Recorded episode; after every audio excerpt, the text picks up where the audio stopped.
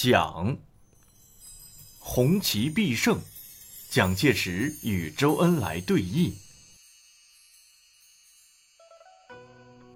一九四五年九月，国共双方代表正在重庆举行谈判。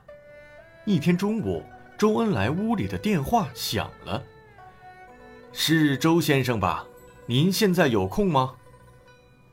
蒋先生啊，您有什么要紧事？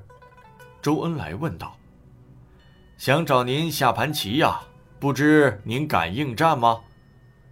蒋介石在电话那头狡猾的一笑，他料想周恩来不敢应战。谁知周恩来风趣的答道：“您盛情邀请，我岂有不来之理？”桌面上两党谈判，棋盘上楚汉相争，多么有趣啊！蒋先生，您说是吗？蒋介石被这突如其来的回答弄得不知所措，应和着答道：“那是，那是。”然后挂了电话。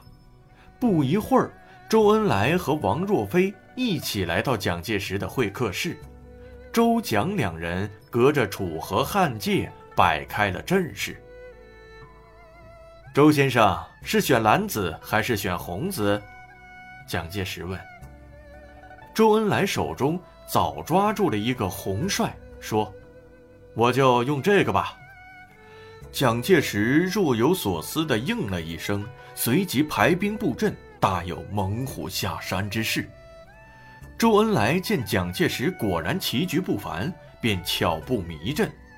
蒋介石不屑对方看似平常的阵势，加上求胜心切，想先发制人，于是使出他常用的突袭之术，直逼红方大本营。接着又是沉底炮、双炮齐上，让周恩来的帅几乎无路可逃。蒋介石双眉一挑，对周恩来说：“这一招，周先生大概未曾想到吧？”周恩来却是一副成竹在胸的神态，将早已备好的车卒紧密配合，齐头并进，很快就化险为夷了。蒋介石这才意识到对方战术非同一般。周恩来看准战机，临危不乱。第一盘，蒋介石输了。第二盘，蒋介石又用老招。到中局时便节节败退，多次进攻都被对方化解。胜利在握的周恩来稳扎稳打，巧妙地运用卒、车、马、炮的功能，步步逼近蓝旗的将。蒋介石一时乱了阵脚，来了个倾巢出动。可此时败局已定，他只得丢卒保车，最后抛车护将。蒋先生。你看怎么办？周恩来问。蒋介石有些不高兴地说：“我看还是和了吧。”一旁观战的王若飞趁机插话说：“不，我看蓝旗输定了，红旗必胜，岂能以和了之？”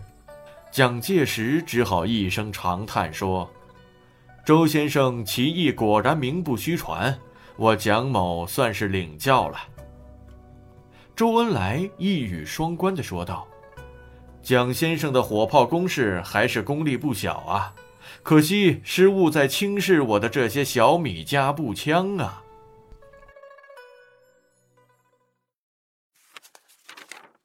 蒋姓起源：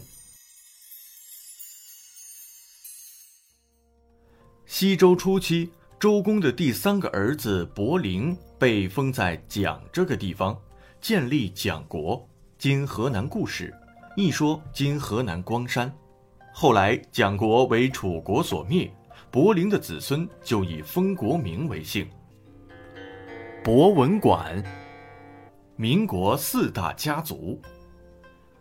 民国时期控制中国政治经济命脉的主要有四个家族，即蒋介石家族、宋子文家族。孔祥熙家族和陈果夫、陈立夫家族，简称蒋、宋、孔、陈四大家族。